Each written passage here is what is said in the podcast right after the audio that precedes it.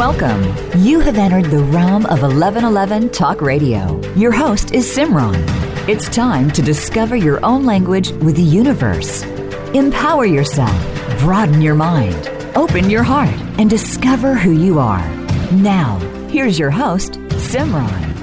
Welcome to another wonderful edition of 1111 Talk Radio. It seems like our world is constantly changing in flux, and oftentimes it feels like we are in a swirling tornado of chaos. But that chaos may also be an opportunity for us to balance out, for us to understand what it is asking for, and for how we can show up in the world in a way that we unite humanity. Perhaps that is our sacred task. I am really excited about my guest today, Patrick Paul Garlinger. He is an award winning author and a conscious channel, and I have had the wonderful delight of featuring him both on the radio show before as well as in the 1111 magazine with some of his other books. He is a beautiful being, and um, his latest book is very rich in terms of its content and what he is sharing as wisdom for these times. A World Without Identity is the culmination of the messages of its two older siblings, seeds of light focused on our understanding of the self and the nature of human consciousness. And his book, Bending Time, looked at how our collective consciousness has shaped and distorted our relationships with each other, with a particular emphasis on how we relate to time itself. That volume stressed that we do not see each other in the present moment, but through the eyes of the past and accompanied by our previous experiences. This third work, which has released January of 2020, titled A World Without Identity The Sacred Task of Uniting Humanity, demonstrates how this collective consciousness rooted in separation has created our political, economic, legal, and social systems, and how the Christ consciousness can engage those systems to create real transformation. This is deeply elaborated on Uh, in some of his other work as well, but in this particular book, it is channeled information, and we will go into that also. Nearly a decade ago, Patrick experienced a profound spiritual awakening when he began to meet numerous spiritual teachers and experience higher states of consciousness. While completing his training under a renowned spiritual teacher, he experienced an awakening of his Kundalini and channeled a series of works of spiritual wisdom between March and September of 2016. Again, the first volume was Seeds of Light, channeled transmissions on Christ consciousness. His second was bending time, bending time, the power to live in the now. And then he also published When Thoughts Turn to Light, a practical guide to spiritual transformation. I'd like to welcome Patrick Paul Garlinger to 1111 Talk Radio as we discuss a world without identity. Hi, Simran. Thank you so much for having me. Uh, it's always a pleasure to have you here. I love your work and I love how you are presenting in the world. And I think one of the most powerful aspects of you, which I only recently found out, is that you're not just channeling this information that that feels uh, so present right now in regard to government and law and politics and all of that, but you come from a background where you uh, you have a law background, you have a background in social change. Uh, it is not as if you are simply speaking words. You have been inside of these worlds as well from the human perspective, while also being this channel of wisdom in the divine perspective. Tell a little bit about that, Patrick, so that the audience can hear uh, that unity and polarity within you as we move forward on this book. Oh, thank you so much. That's um, such a beautiful way to start. Yeah, so I am um, a licensed attorney, and prior to that, I was actually a professor of Spanish literature. So I began in the realm of, of storytelling, of, of narrative. And within that, I did a lot of work around um, issues of gender, sexuality, subjectivity, and identity. And then I felt that there was a limit to the kind of contribution I could make through literature and literary analysis from within academia. So I, I trans, transitioned to the law. And within the law, I experienced uh, litigation, criminal defense, immigration. I've worked in environmental work. I've done um, volunteer work at the level of policy, working with nonprofit organizations, um, speaking with legislators. So I've I really got an inside view of kind of the workings of power in our in our society, and that's what the law really is: is sort of the language of power from the perspective that I come from uh, around signs, symbols, conversations with the universe, what you've said already is quite profound. That you began as a professor of storytelling. And when I look at the world, particularly um, in, in having dealt in areas of the law myself and, and being closely related to people in politics, what I see there is it is a lot of story. It is almost storytelling going on. Some of it fictional, some of it non-fictional, but it's a whole lot of story that we have to deal with and try to decipher to. And then you also come from this law perspective and when we look at law, we think of man's law, but there is also a divine law that is taking place as well. And oftentimes I think as human beings we forget that divine law is always working on our behalf as well. In the context of the work, A World Without Identity, what is the distinction and the place for us to ground in when it comes to human law and divine law? Mm, such a great question. Is um, I think one of the the place to ground is sort of. Well, let me take a step back and say that when it comes to human law, right, we're always managing human conflict, which is based on our sense of separation and how we are capable of inflicting a great deal of harm on each other. And in, in that respect, when we do that, we're already in some way or another not we might draw the conclusion we're not fully in alignment with divine law. On the other hand, and then we bring in human law to try to correct this. And human law has uh, a great deal of limitations in terms of how it can actually understand what's happening between people, right? So when you have a conflict and you're looking for some sense of balance and justice, um, you might receive money damages, somebody might go to jail. You know, you see these sorts of conflicts playing out, and you think, um, uh, you know, justice is either being served or it's not being served. But when we look at it from divine law, we have to step back and sort of say uh, a bigger picture. You know, what's happening in a particular case may not necessarily be contrary to divine law. So when we have cases of real injustice where we think somebody should have been imprisoned, right? Or these things are happening and they're really terrible and they're in violation of the law. It doesn't mean that we acquiesce and say, oh, well, you know, if that's okay, divine law's us. But we do have to look at it and say, maybe this is playing a different role, a much larger role.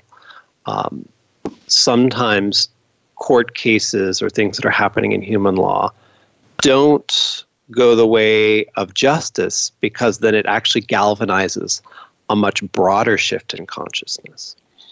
And I'm thinking here of examples like all of the cases involving um, police brutality against African Americans in our society, where there's been an inability to actually convict police officers um, you can say that's a failure of justice. But from a divine law perspective, we have to step back and say, is actually, is this actually galvanizing a greater capacity or shift for us to then actually grapple with these tremendously huge issues of systemic racism in our country. Yeah, I can see that playing out in a lot of places when we think about some of the issues with women, the Me Too movement, or we look at you know the state of politics or um, types of things that happen like that, it's very easy to uh, put out the hue and cry of you know this is wrong, this should never have happened, and and and be one of those people along the way that felt the injustices of it, but yet it's also those people that played the role in building the wave to have something on that bigger scale come forth to where more people could have justice. Um, is that is that kind of the same that you're talking about? Exactly. That's exactly right. And so you you can hold the perspective of like yes, uh, even on a on a on a human level, justice wasn't served here, and on a divine level, justice wasn't fulfilled. But it's leading us um, to an even greater possibility. Um, I think that holding those dual perspective, that dual perspective, is really important. In your book, you write even those of us who have cultivated feelings of connection, peace, and equanimity through spiritual practices often relinquish that mindset when engaging with these thorny topics. The task is made all the more difficult by many members of the public who don't have the spiritual connection at all and who routinely resort to the name calling, trolling, and other divisive means of engagement. As a result, the language of our everyday interactions, primarily through social media, displays of all negative aspects of our egos, including judgment, discrimination, and emotional reactivity. And within this book, the wor- a world without identity your message is that our normal methods of engaging these domains and creating change end up replicating the very structure of separation that originally produced the divisions and unequal society in the first place. And so it doesn't matter whether we are spiritual or non spiritual, if we are continuing to engage in any way, whether it is being complicit, whether it is being reactive, whether it is turning away, we're allowing these very ideas and energies of separation to continue to permeate. Absolutely. And this is an incredibly difficult task. I don't want to minimize it at all, or even to suggest that I am somehow um, in a place personally where I don't fall prey to this because it's an enormous amount of energy that we grapple with. But I, I do witness it all the time with people who very much pledge within interpersonal relationships to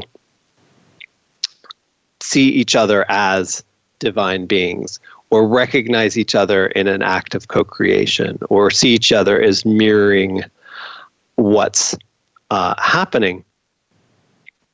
And yet then when they turn to politics you know it's you know this person is awful or this party is awful or this this group of people is awful. And it's really that structure of mind that um, that the book says is really at the root of all of it. If you can just keep replicating that separation and your ability to either say this isn't me so you can bypass it all or i'm just going to go ahead and throw lots of fire bombs at people and tell you that you're awful, horrible human beings and should be wiped from the planet, whatever side of the political spectrum you're on, you've replicated the very structure of mind that leads to the situation that we're experiencing as lived reality.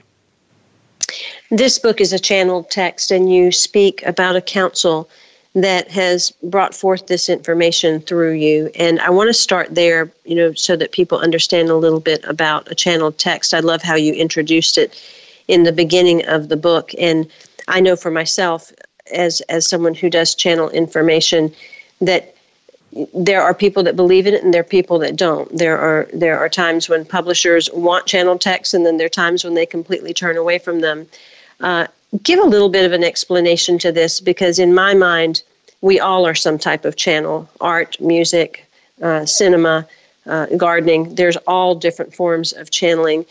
Talk a little bit about your how you would express that this channeling uh, is to be experienced and uh, how you would desire people to take in the information so that they can come from a place of openness when they're experiencing it. Yes.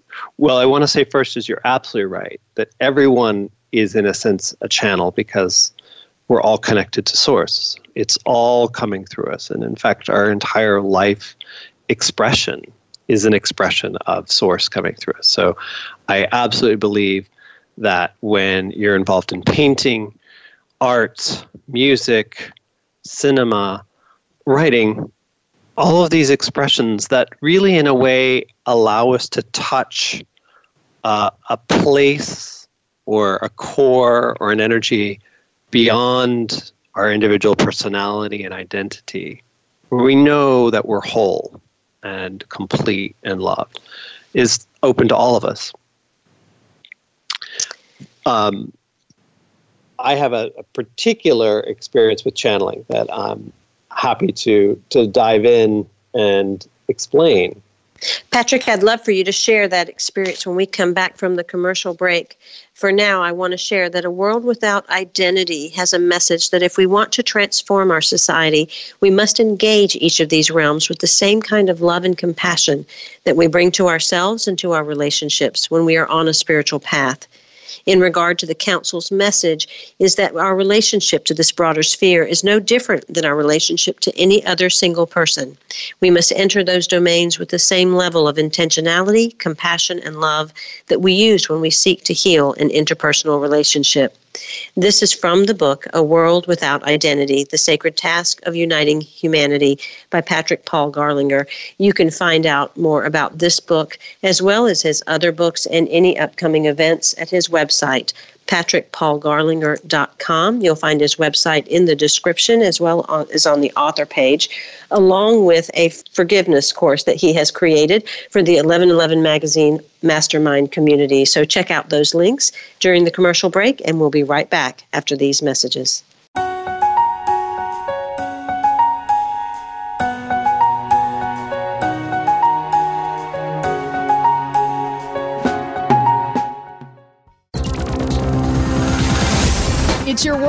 Motivate, change, succeed. VoiceAmericaEmpowerment.com. Have you seen 1111? Do you wonder why certain numbers keep showing up in your life? 11, 111, 22, 33, 444? People all over the world are seeing 1111 and learning the language of universal communication. Subscribe to 1111 Magazine today. www.1111mag.com. 1111 Magazine is a bi monthly print publication that offers a rich, multi sensory experience. As you engage with experts and topics of consciousness, become enlightened, empowered, and energized so you live a passionate and authentic life of conscious choices. 1111 Magazine, a daily staple for lifting the mindset, discovering the heart, and stepping into conscious living. 1111 Magazine. Order now at www.1111mag.com. 1111mag.com. Do you want more? More joy, more abundance, more power and presence? How would it feel to have more loving relationships? More empowered community, greater fulfillment, and life purpose? The 1111 Mastermind community inspires, empowers, guides, and supports transformation. Shift your mind, expand your heart, deepen insights, let go and chart a new course, dream a new dream. The 1111 Mastermind community is an online portal for personal transformation and soulful expansion. Go to courses.1111mag.com. That's courses.1111mag.com. Change begins with you. Let it be simple, convenient, and transformative. The time is now. Step through the 1111 gateway. Courses.1111mag.com.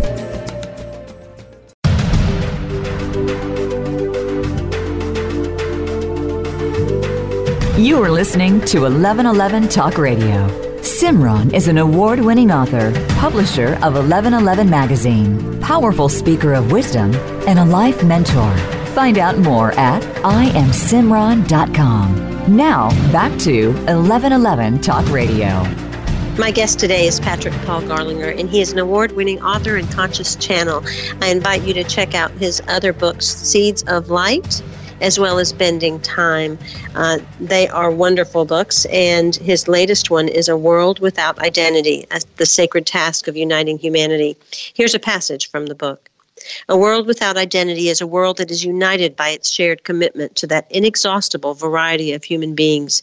When we embrace difference as the fundamental truth of who we are, then we will see our political, economic, legal, and social systems shift and transform over time into reflections of that diversity. Contrary to what the ego tells us, we will find unity by embracing the difference. Our systems right now are a reflection of our fears around our differences as we participate in those fields and ask how they can be more inclusive. And as we act with the belief that we are all one, those systems will come to reflect our inherent oneness. Again, this is from the book A World Without Identity, and you can find out more about Patrick at patrickpaulgarlinger.com.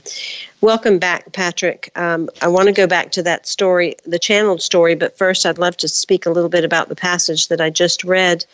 It does appear that we are starting to see that diversity uh, unearthed. We are seeing more women in Congress. We are seeing more nationalities, different nationalities that are taking different types of offices. We are seeing different types of groups that are rising up and allowing their voices to be heard and allowing themselves to have their identities and be seen. Uh, and yet, amidst all that, it seems like the divisiveness is growing.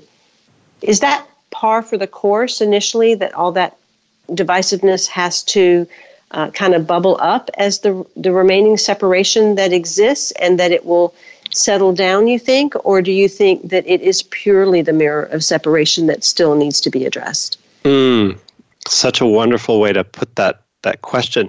I, I believe that we are it is bubbling up and you described it perfectly of sort of the increasing diversity where more and more people are being seen and recognized and have a place and um, in response it often feels and it appears that uh, it, there's a kind of a backlash, right? There's a sort of uh, a, a, a, response to that that uh, where people feel threatened. So we have the rise of white supremacists um, who engage in increasingly violent acts to say, no, this is not the way the world should be. Or we have incredibly strong xenophobic tendencies that say we don't want people coming in and altering what our country looks like. And the the the big message, and this is in the title, excuse me, but it draws from the previous works, is that it, the, the council absolutely recognizes that we want each of us to have a place, to be seen and recognized, to feel that we belong in this world. And that we often do this around a sense of identity, and then we create categories of identity. Um, but we as a part and part of that process is that we're always engaged then in constantly managing our identity and defending against it because we perceive ourselves as separate those those differences actually have some deeper core meaning and values attached to them like that like and this is how we've seen this with we've seen it with race see it with sexual orientation often those identity categories emerge from a dominant group that feels threatened by a difference it perceives. And so it creates an identity category to sort of protect itself. And then the subjugated minority group has to respond and say, no, no, no, no, we're valuable. Our identity is actually beneficial, but we're still in this sort of oppositional dynamic when that oppositional dynamic is a construction. We've created it um, out of fear that those differences are somehow threatening. And so ultimately, we would come to a place where all of our differences wouldn't be ignored, but they wouldn't be the place where we hang our sense of self either. And I don't know what that actually fully looks like, but that's what they're getting at. Yeah, you wrote a really powerful passage um, that was about the foundational premise of this book. And it says that the structures of your political realm, your legal system, and your economy all depend on this trope of separation. It is all designed based on this perception of the world and how to manage it. These are all structures born of the same consciousness that sees itself as existing in separation. These are, in short, all separation based structures, and it is the fundamental foundation that makes them incapable of handling much of what is occurring on the planet now.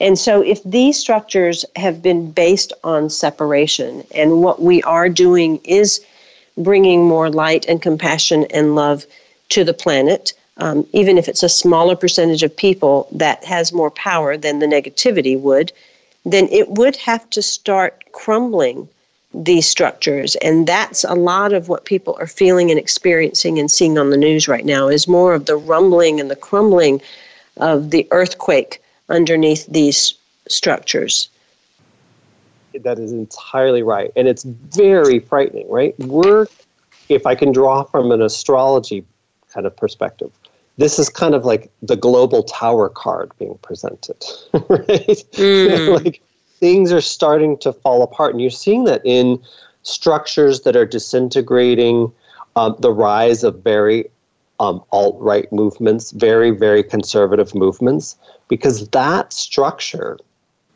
patriarchal, um, racist, um, nationalist structures, are, you know, crumbling, and yet they don't want to go away, right? So you see the rise of these structures that are uh, of this of these energy through politicians are like, no, no, no, no, we will absolutely not um, allow for uh, you know pure you know, economic equality, um, open borders. Um, all of the all of the changes that have been happening are, are, are now creating a huge amount of destabilization. And we look at the world and think, oh no, things are falling apart. And one of the very last messages, it was sort of the coda to the book, was everything's falling apart and it's okay. This is globally like the healing crisis that somebody has individually, a kind of dark night of the soul, where you look back and go, this feels awful but it's actually okay. Like I can look back and see this as a blessing in disguise. Um, but it's very hard to look at the world and not feel threatened by that. Not yeah, I love that. The, the, it's like a healing crisis for the soul. This is almost like the it's the soul of the world, you know, yes. that is that is that is crying out. You talk about the core emotion of fear being another underpinning and what is so dominant of every institution that we build and and you begin with really talking about where it begins initially and and that happens to be schools uh, the limitation the fear uh, that is where it infiltrates us as a foundation in the beginning talk a little bit about the schools and the fear and and how uh, the council saw that yeah, I, I was surprised by this message. Um, I, you know, in a way, I, I, understood, and I've always looked at schools partly because I have a background um, from literary studies that um, drawing from the French philosopher Michel Foucault that could see schools as a way that we inculcate values, right? That we line students up in desks um, they're structured very rigidly according to pre programmed lessons. We group by ages. It's very rigid. Um, but it's also a place where it's a tremendous amount of fear of authority is established, tremendous amounts of fear of disapproval are established because they move quickly into this mechanism of disapproval. So much of our education system is about getting good grades, learning approval, um, approval and disapproval from peers. Um, so they really begin with this idea that um, schools are, are this kind of incubator for um, this mechanism of fear and fear of disapproval um, being the primary one. And we can kind of see this now globally the ways in which schools have been such a major target for gun violence and how to handle that and whether we should have guns in schools, you know, really as kind of a locus of safety and threat um, all in one. Yeah, there's just a line in here. We see this as a manifestation of your deep absorption and rapture to sep- with separation. that just struck me so strongly the rapture with separation because I don't think we really realize that we are enraptured by that as well. We we like a level of the separation and the being different and the pushing away and the hierarchy that too is part of what's been ingrained in us and conditioned to us to to see life that way, to want life that way, to to want the trophy, to be the best, to uh, to be the hero at the end of the journey above all others. It's it's mm. kind of part of everything from our foundational basics all the way even to to some of the spiritual foundations that we end up hearing um, retouted or repackaged by by individuals. That's exactly right. And you know, and what's fascinating is you see this. Um, anybody who, well, all of us have gone through life sort of looking, sort of trying to figure out who am I, right? You know, there's this question of like, who am I, and whether you become a product of your parents, your friends, you know, so you're looking for individual uh, individuation and looking to distinguish yourself. And there's a we prize being unique. And we prize uh, and you see that in generations right? Who then you know kids reject you know the previous generations ways of doing things and ways of speaking. And in a way it's not that we ever have to this is the other main message it's, it's not that we go into conformity it's not that this is some sort of totalitarian regime where, you know, you have to be one way. It's that and again, this is a structure of mind that I think is is new. It's a consciousness that's new. It's still being birthed on the planet. Of what does it mean to see yourself as unique and not separate from somebody else? It's almost a paradox, right? Holding I was going to say that. Yeah yeah, there's a, a real fine line, a distinction between those two because we're here to be individual and distinct and you're saying diversity is good and yet but but we don't want the separation quality of that. And i i think one way that it was very powerfully stated and and the channels even the council even stated that you were uncomfortable with this topic but it had to do with uh, pro-life or pro-choice, mm-hmm. and and the neutrality of which the, new, the universe sees that, but yet we get very anchored in what we see as right or wrong or what the identity wants, and so we are here to we are a world without identity or to be a world without identity, and yet we are all identities. So where is how do we uh, absorb that and integrate that paradox. Yeah, I, I, and I think it comes down to that incubation of fear, or that that that sense of fear and a, approval that almost always our our mind and people will talk about this in terms of sort of our you know sort of reptilian brain or fight or flight response that any difference that we perceive we're instantly evaluating it whether it's a potential threat to us we operate at a level of sameness. So if we if we share the same kind of qualities, then my sense of identity, then I'm not my existence isn't threatened by you. And I think it's a world where we don't see difference in any way as threatening to the self's existence. So we do live in a world where we physically we experience each other as physically separate and yet, we're constantly kind of navigating whether we're safe. So it's a world that wouldn't see those differences as as um, as in any way a real threat to the self. And admittedly, that is not a world that we inhabit. Uh, virtually everything we talk about and all of our systems are about dealing with threat. The Council isn't interested in telling us precisely how our criminal justice system or government should be changed. Rather, we must ourselves move toward those reforms, remaining vigilant against ways we might fall back into separation. We also have to abandon our usual metrics and time horizons for change. All too often, we are wedded to the idea that an election, particularly the election of our nation's president, will usher in a wholesale and radical transformation of our political system. We cast a vote thinking that one person's installment as the executive of our country will be enough. Then, when changes do not appear to happen, we become despondent and cynical. We resort to blame, judgment, and dismissal. But the council is clear here, too. We cannot expect changes to happen that quickly, or even in our lifetime.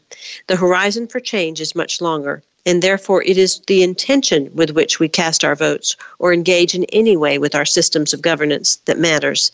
In sum, it is more important that you cast your vote with the intention of uniting humanity than with the intention that your candidate win.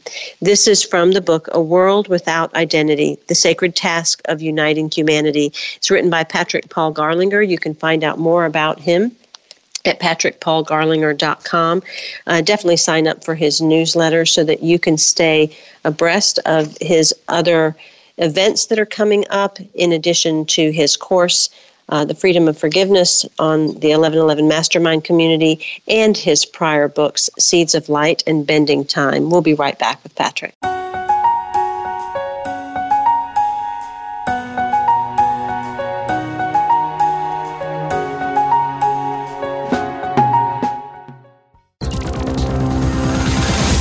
It's your world. Motivate, change, succeed. VoiceAmericaEmpowerment.com. Do you want more? More joy, more abundance, more power and presence? How would it feel to have more loving relationships? More empowered community, greater fulfillment, and life purpose? The 1111 Mastermind community inspires, empowers, guides, and supports transformation. Shift your mind, expand your heart, deepen insights, let go and chart a new course, dream a new dream. The 1111 Mastermind community is an online portal for personal transformation and soulful expansion. Go to courses.1111mag.com. That's courses.1111mag.com. Change begins with you. Let it be simple, convenient, and transformative. The time is now. Step through the 1111 gateway. Courses.1111mag.com. Have you seen 1111? Do you wonder why certain numbers keep showing up in your life? 11, 111, 22, 33, 444? People all over the world are seeing 1111 and learning the language of universal communication. Subscribe to 1111 Magazine today. www.1111mag.com. 1111 Magazine is a bi monthly print publication that offers a rich, multi sensory experience. As you engage with experts and topics of consciousness, become enlightened, empowered, and energized so you live a passionate and authentic life of conscious choices. 1111 Magazine, a daily staple for lifting the mindset, discovering the heart, and stepping into conscious living. 1111 Magazine. Order now at www.1111mag.com. 1111mag.com.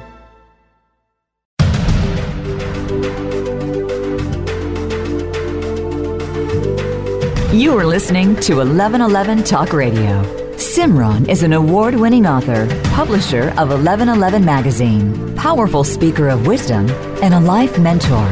Find out more at IamSimran.com. Now, back to 1111 Talk Radio. Welcome back. My guest today is Patrick Paul Garlinger. He is the author of Seeds of Light and Bending Time, and now his latest release, A World Without Identity The Sacred Task of Uniting Humanity. He is an author and a channel. Uh, and has done a series of channeled works that you can dive right into. This particular book uh, will definitely be something that addresses where we are right now today, particularly in regard to many of the institutions that are in our world and seem to govern our life experience. And so it is important for you as an individual to understand your part in, in sacreding the task of uniting humanity. And I invite you to explore this book for yourself. It's beautifully written.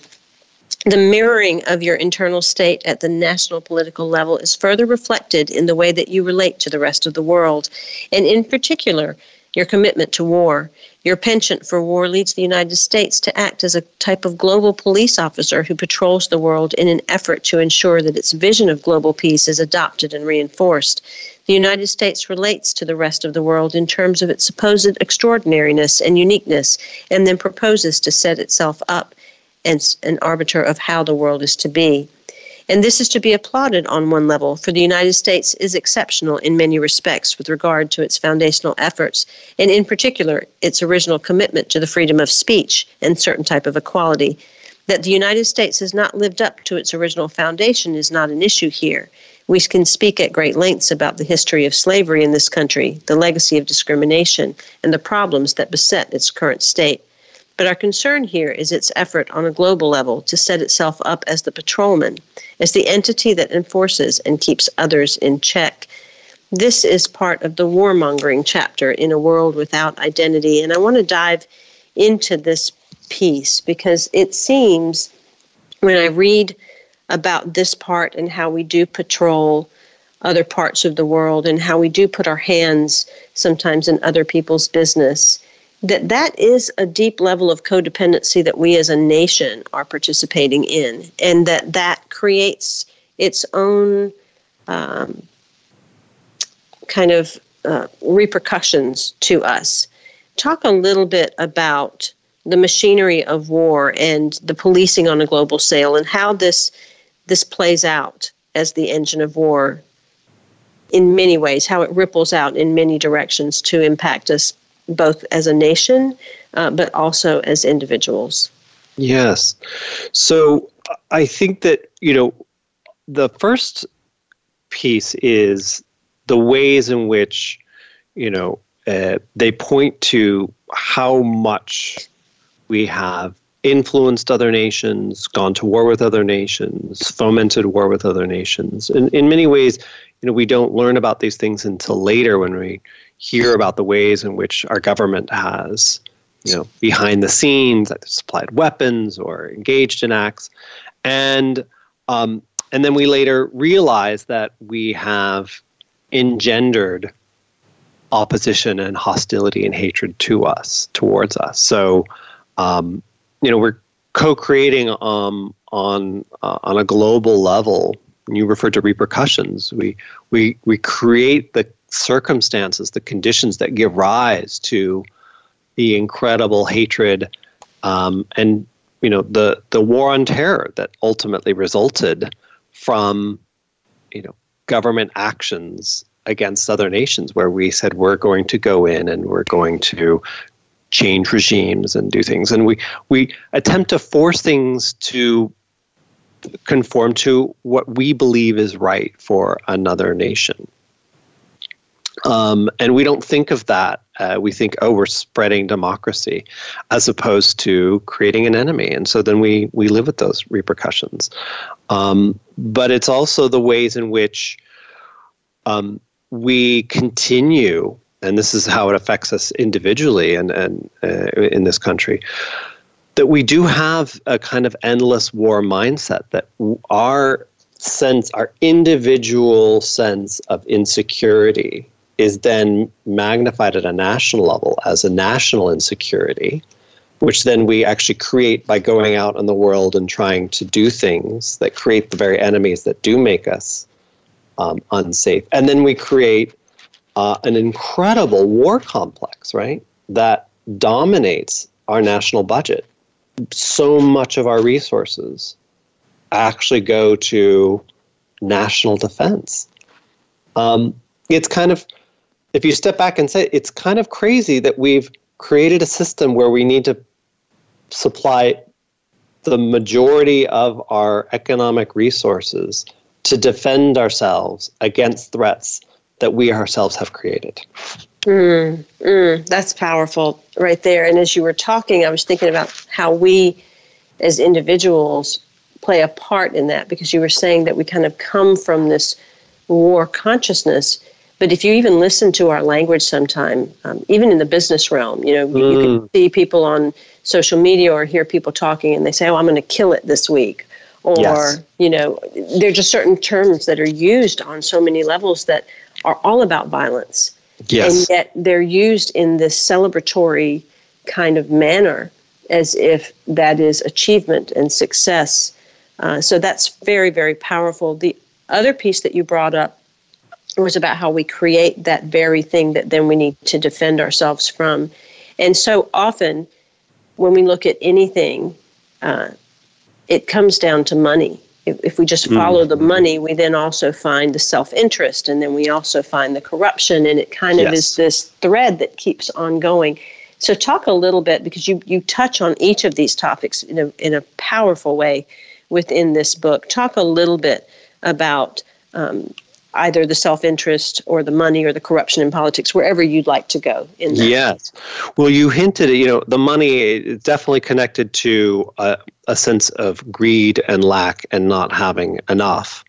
And, um, you know, we see that in the unbelievable economic disparity that we have now, where um, so much, I don't even know what the statistics are currently of you know the um, amount of money held by billionaires that um, compared to the the rest of the nation, um, where you know we're debating whether taxing them, which would still leave them as billionaires, is somehow you know unfair, and that then gets tied to an enormous amount of um, influence politically um, on politicians, and the, and the council definitely gets into our relationship to self interest and and corruption in politics, and you see that consistently in politics, right? Like it's a constant discussion of corruption, um, and we are founded on this belief that we have a representative democracy where the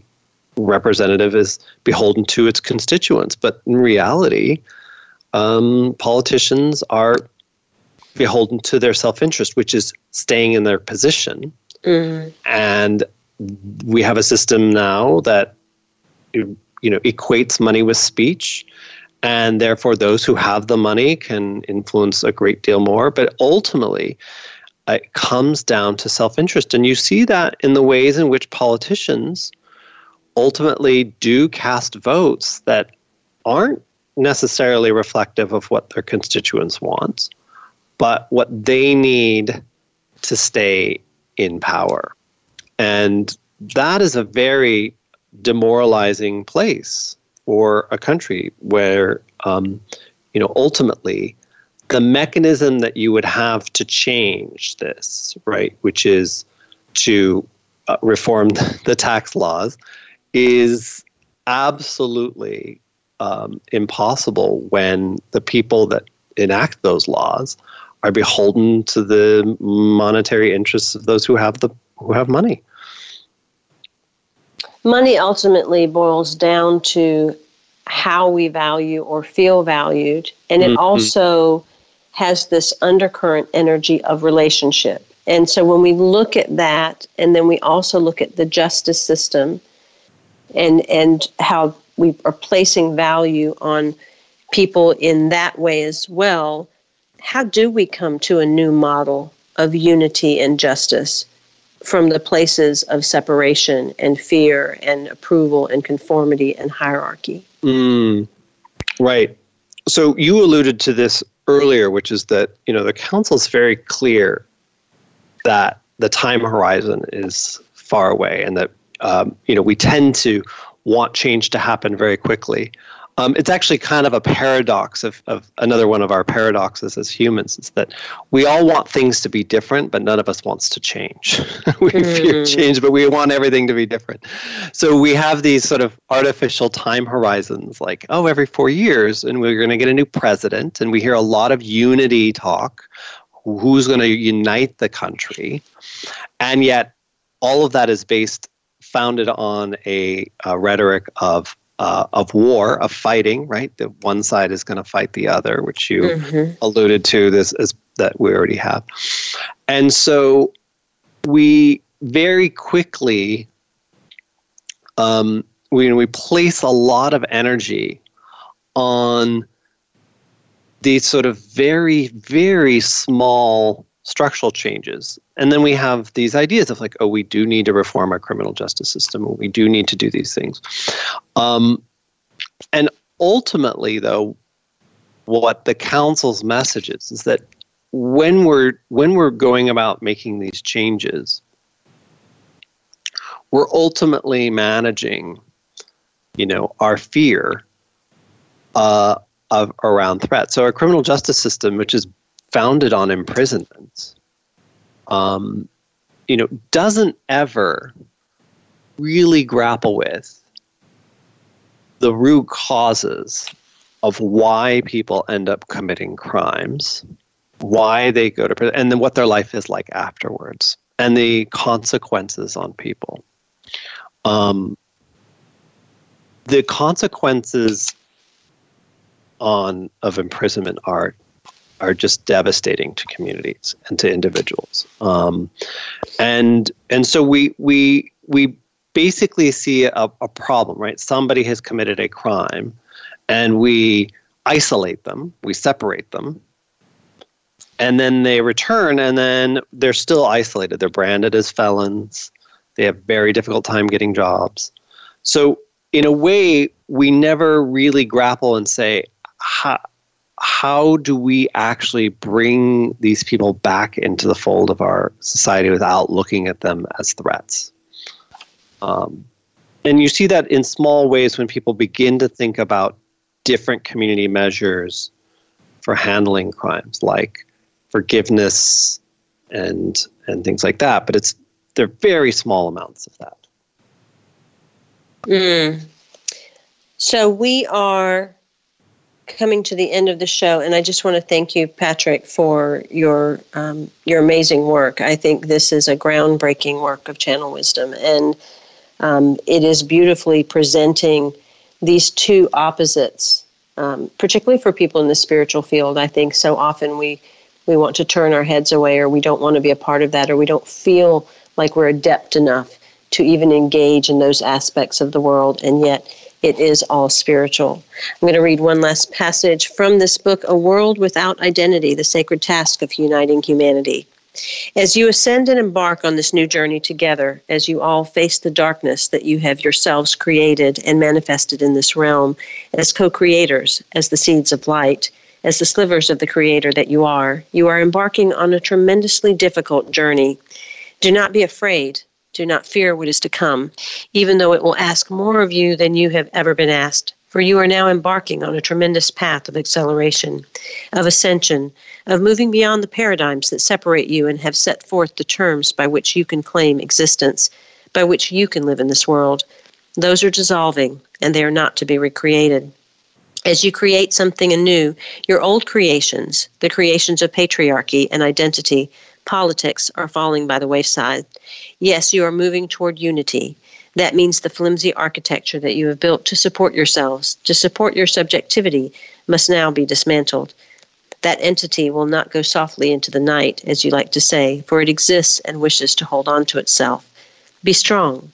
Be courageous. You are always loved and supported by the universe by the light, by all that is, for you are a part of this very matrix, this entire web of light that is the universe, the living, breathing, knowing universe. And with that, we are complete. I invite you to join me with my guest next week, Bob Hallman. Definitely check out Patrick Paul Garlinger's website, patrickpaulgarlinger.com. Until then, in love, of love, with love, and as love, I am Simran. Be well.